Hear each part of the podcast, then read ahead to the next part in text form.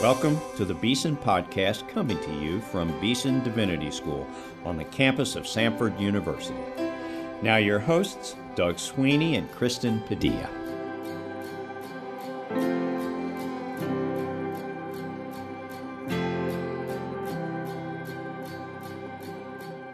Welcome to the Beeson Podcast. I am your host, Doug Sweeney, here with my co host, Kristen Padilla.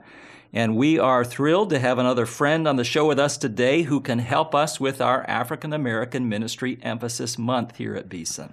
February is a special time at Beeson Divinity School when we shine a light on God's work among our African American brothers and sisters. In fact, today, February 18, Beeson alumna Kokisha Bailey Robinson, founder of Cross Spring Ministries, is on campus with us. She is preaching during community worship at 11 in Hodges Chapel.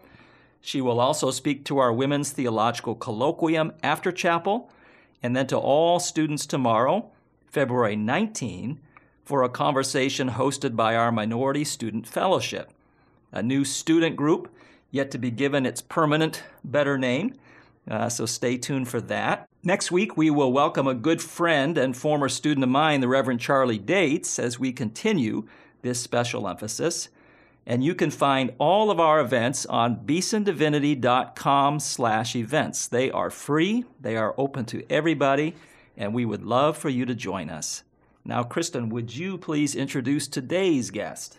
Yes, I will. And hello, friends. We're so glad you've joined us for another week on the Beeson podcast. Today's guest is Reverend Thomas Wilder. He is pastor of Bethel Baptist Church in Collegeville, a suburb of Birmingham, Alabama. He is currently enrolled in our Doctor of Ministry program, and he is married to Michelle, and they have four grown children. So, welcome, Pastor Wilder, to the Beeson podcast. Thank you. Glad to be here. Let's begin with you sharing more about yourself. Okay. Where are you from? If you want to say something about your family and your spiritual journey. Okay, great. Uh, I'm originally from a place called Aliceville, Alabama, which is way out in the middle of nowhere, actually. Uh, we're not too far from Tuscaloosa, not too far from Eutaw, Alabama, and not too far from uh, Meridian and Columbus, Mississippi. So we're, we're sort of uh, right on the state line. I grew up there. Uh, my parents and grandparents were from there. Went to the University of Alabama in 1976, uh, graduated in 80, came to Birmingham in 80 and started working for Alagasco there. I came to faith at the age of 16. Uh, it actually came about because of um, just really pondering life after uh, a, a, cousin of mine and, and good friend was killed in a car accident. And just really thinking about life up, up until that point, my philosophy was that I'd, I'd go to church, which I had to do. My parents were elders in the Presbyterian church. But I'd go to church, I'd stay in church, and have all the fun I wanted. But then when I got to be older, then I would try to get saved and live right. And when he died, it destroyed the myth that that everyone lives a long time.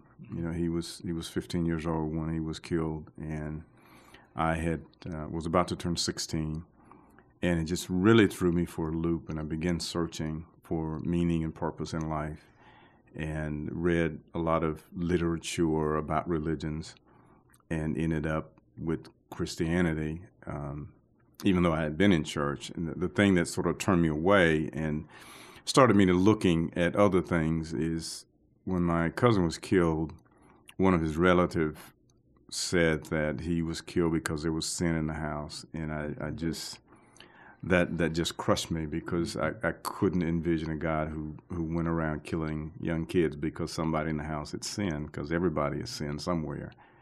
And so that, that put me on a rebellious path, uh, an inwardly rebellious path. And uh, thankfully, God saved me out of it. So hmm. here I am. Pastor Wilder, you are the pastor of one of the most famous churches in the state of Alabama, Bethel Baptist Church in mm-hmm. Collegeville. Mm-hmm.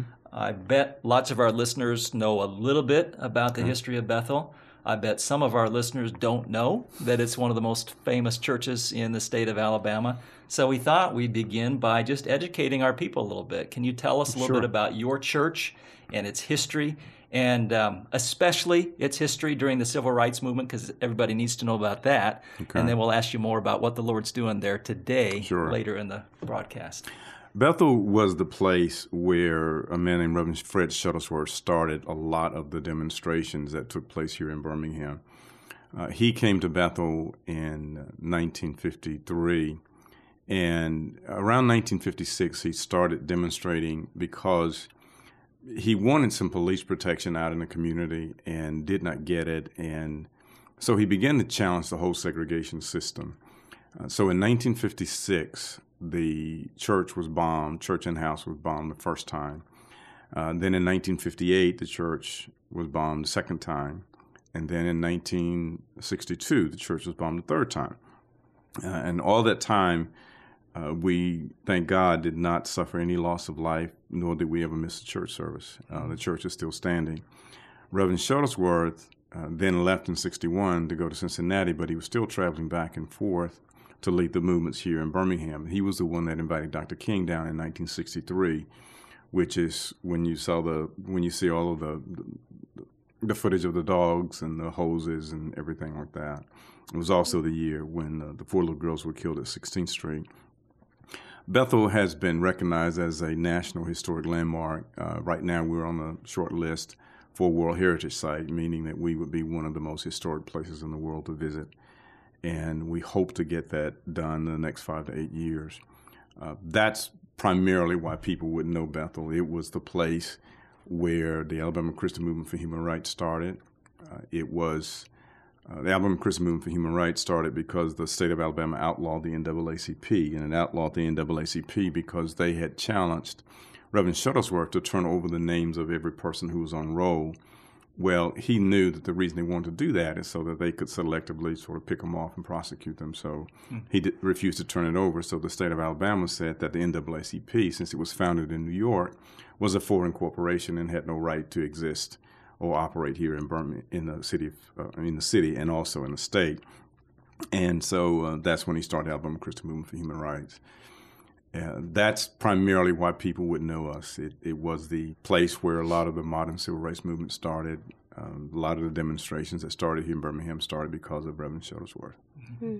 You mentioned in uh, how you came to know the Lord, but mm-hmm. how did you go from becoming a Christian and then eventually finding your way to Bethel Baptist Church okay. to serve as pastor. So, what led you to Bethel and and uh, your your role there as its pastor? Okay. When I when I was in the Presbyterian Church, uh, when I was 18 years old, my church ordained me as an elder. I was uh, one of the I was not the youngest elder ever ordained, but I was a young elder. I was 18 and in college.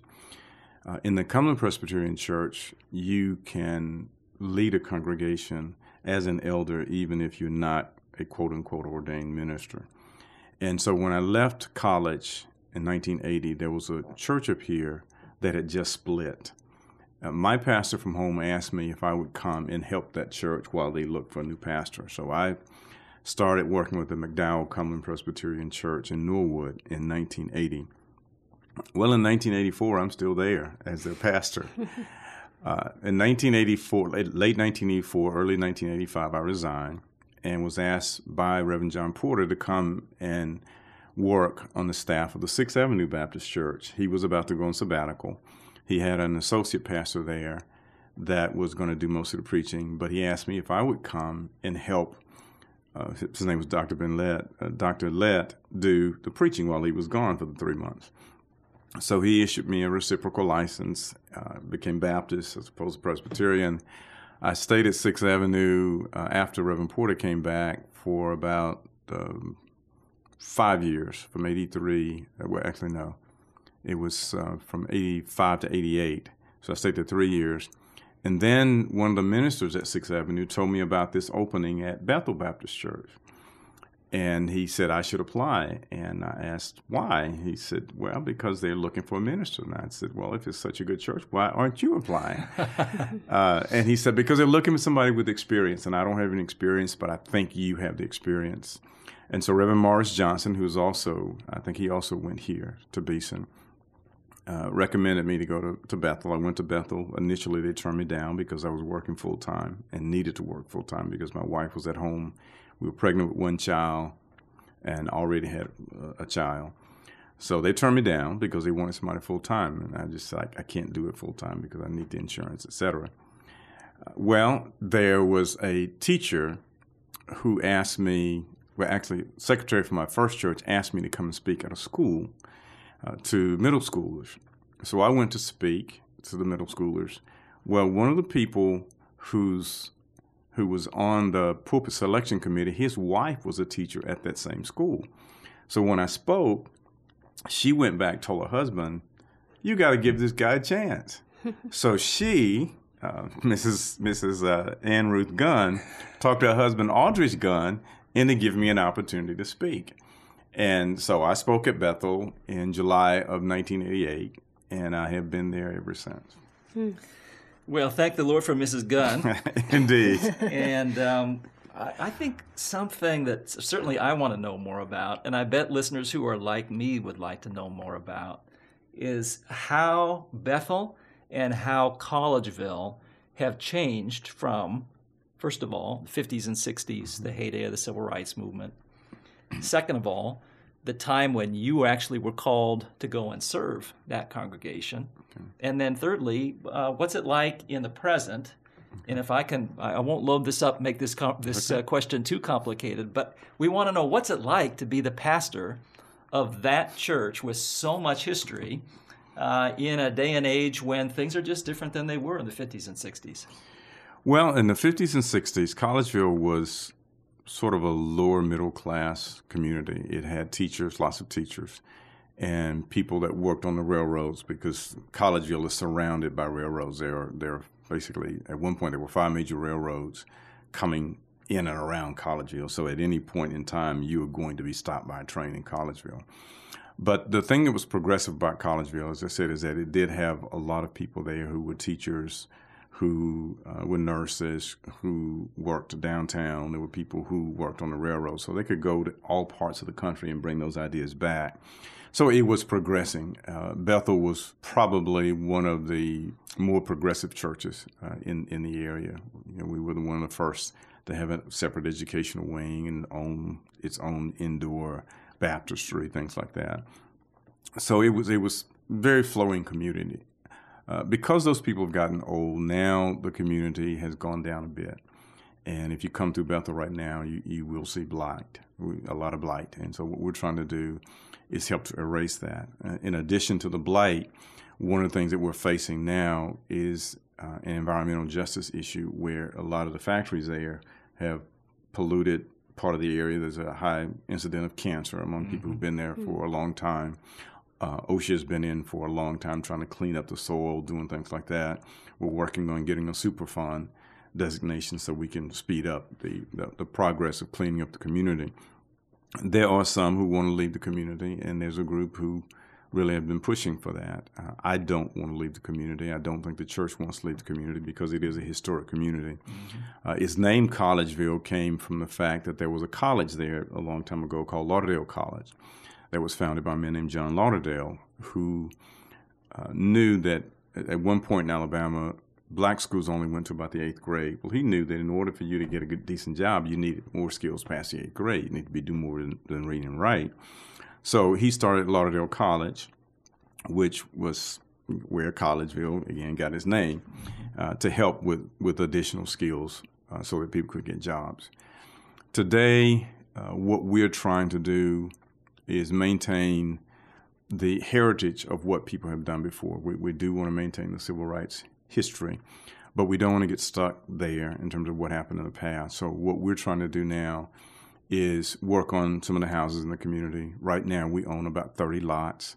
Uh, there's a lady yesterday talked to me about giving us some more land around the, the, the, the church. And our goal is to try to build up the community such that people want to come and, and live there again. Uh, we work we work with the community in terms of working on the economic justice. I mean, not the economic, the uh, environmental justice issue. Uh, we are doing things to try to clean up the community. As I said, we bought several of the lots there and, and trying to work through that. We have a ministry where on Wednesdays we feed a lot of the kids that come from the community because we realize that a lot of our kids are hungry. And so on Wednesday, we, we give them a full course, free meal. They come uh, and eat, and then we do Bible studies and we, we do a lot of other things with them. Uh, two years ago, we took a group of our kids to New York, to um, to Washington D.C. because a lot of our kids don't get out of Collegeville. They've never seen anything other than Collegeville, mm-hmm. and we feel like in order for you to strive for more, you need to see more. So two years ago, we took them to Washington D.C. This year, we're looking at taking them to New York City, so that again they can see more. Right. Uh, one of the great things I like about our church is that, from a terms of economics, we have a very very diverse group of people that come. We we have doctors, we have um, people who are in the business ranks, we have teachers, we have nurses, we have people with PhDs, we have just a lot of different people, and then we have people who are just you know run of the mill people, which which is good, and we all seem to get along, which is also great. Mm-hmm. Uh, our goal is to try to expose our kids to different kinds of people so that they can aspire for other things. We have a lot of listeners who are pastors or serving in pastoral ministry, and you've been a pastor now for more than 20 years. Mm-hmm. Could you say a word to those listening who are in the throes of pastoral ministry? Perhaps that they are in a bivocational role. What have you learned um, as a pastor?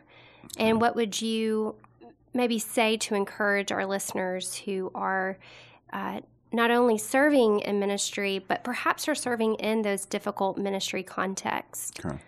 I, I do have, first of all, a great respect for the bivocational pastor because uh, I did that for 34 years. Uh, I was fortunate in that uh, both of the jobs I had were, were, corporate jobs, so that I had some flexibility in my schedule. But if I worked, let's say, at a factory where I was you know, on a shift for 10 hours a day and then had to get off and then go try to visit or teach Bible study or go to the hospital, that is a very, very daunting task. So mm-hmm. my heart really goes out for people who have to do that. And yet I know that there are a lot of people who do. And, and I respect that role not only because of what I know they have to go through, but I think you really have to love your people and love God in order to do that. Uh, because it is tiring. Uh, it's, it's, exhausting. Uh, my job, as I said, was corporate, but I traveled a great deal. I was I was a recruiter for, for a long time, and so there would there would not be uh, there would be times that I would teach Bible study on Wednesday night, get out at eight, get in the car, drive to Mobile because that was one of my territories. Get there at midnight, start work the next day, or there were times that I'd fly in Sunday morning just in time to get off the plane, run up to the pulpit and preach, and then so it, it, it, was tough. But but my word of encouragement would, would always be to know that God knows what you're going through, uh, and, and, God will give you strength to do that, particularly if He's called you to do that. It helped me tremendously. To, to know that God had called me to do this. I, I wasn't just doing it because I wanted to do it. I, I, was doing because I believe that's what I was called to do. And I was called to do that I believe one of the reasons is so that I would not be a burden to my church. I knew that they were doing the best they could to, to, to take care of me and support me and my family. But I have four kids, and four kids are very expensive. Mm. And, and so it helped for me to work so that I wouldn't have to try to demand so much of the church. And then more importantly, I, I didn't want to be the kind of pastor that had to preach all over the world just to keep myself going economically. I, I, I, didn't think that was fair. I think if I'm going to pastor a church, uh, then I need to be able to devote as much time as I can to that church and to those people and my bivocational work helped me to do that. Pastor Wilder, one of the things we're excited about here at Beeson is that you're also doing your doctorate in ministry yes. with us. Yes. And uh, thought I'd ask you uh, why you're doing it. Um, what drew you to Beeson, and what would you like to get done in your doctoral program? Okay. Uh, first of all, let me let me thank you for allowing me to be here first uh, in the in the DMin program. I, I, I was so excited when I got accepted. I really was. I I want to go and finish the doctorate because to me the best way I can serve is to prepare myself in a better way. The, the, the more Greek and Hebrew, the, the the more of everything, history, the more I know, the more I can serve, and so that's that's my impetus behind it you, can't teach what you don't know. And so, in order for me to teach better, I need to learn better. I need to, to put myself through the rigors of studying. I also think it's important for me to to set an example for, for the kids coming up after me. You know, I, I don't I don't think we should ever come to a point where we stop learning. We we have to continue to learn because there's so much to learn. There's there's so much of God that that is there for us to know and and and I'm sure all of you have done this. You can study a passage for years, and then one day you go back, and God opens up something else to you, and you wonder, I thought I've been reading this. Where where does that come from? That's right. So so so I like to do that. I, I think it's important, as I said, to to be able to prepare myself to serve more, and so that's why I'm glad to be here. Uh, I've learned so much. The last class I was in, I really wanted to just go back and start all over again because after listening to my professors, I, I just realized I don't know anything. I just I don't know any. What have I been doing all this time? Well, a, a, lot of our listeners, after perhaps after hearing this conversation, will want to uh, know how to pray for you and your church and your ministry. And I know you've already given us uh, many things that are going on in your community and church, but are there specific ways that we can support you and pray for you and be involved in the ways that God is at work at Bethel? Well, I do, I do have a couple of staff positions now that I'm trying to fill. I'm looking for a youth minister. I'm also looking for uh, another music minister uh, to, to, to supplement um, a minister of music that I have now. Uh, but just personally, my, my goal is always to have clear vision, to, to know what God is saying to me now, and, and to be able to do that. It, it's important to make sure I'm hearing and I'm doing exactly what I'm called to do. You know, there are a lot of things in ministry you can do, there are a lot of things that other people will call you to do. But I think we'll be held accountable for what God has called us to do. And so that's that's always my goal. You know, am I doing today what you want me to do today? Am I leading the people in the way you want me to lead them? Am I serving the way I need to serve? Uh, so, so that's my biggest prayer. Just that God would give me just clear insight as to what my calling is and my purpose is, and that I would be willing uh, to do that and to do it to the fullest of my ability for as long as He's called me to do it. Well, may it be so. We will continue to pray for you and the people of Bethel Baptist Church you have been listening to one of Beeson's best and brightest, Pastor Thomas Wilder. More importantly, he is the pastor of Bethel Baptist Church in Collegeville here in Birmingham, Alabama. A very important historic congregation, but a vital congregation today as well, where the Lord is at work in a mighty way. Uh, we thank you, Pastor Wilder, for joining us, and we thank you, our listeners, for tuning in as well. Goodbye for now.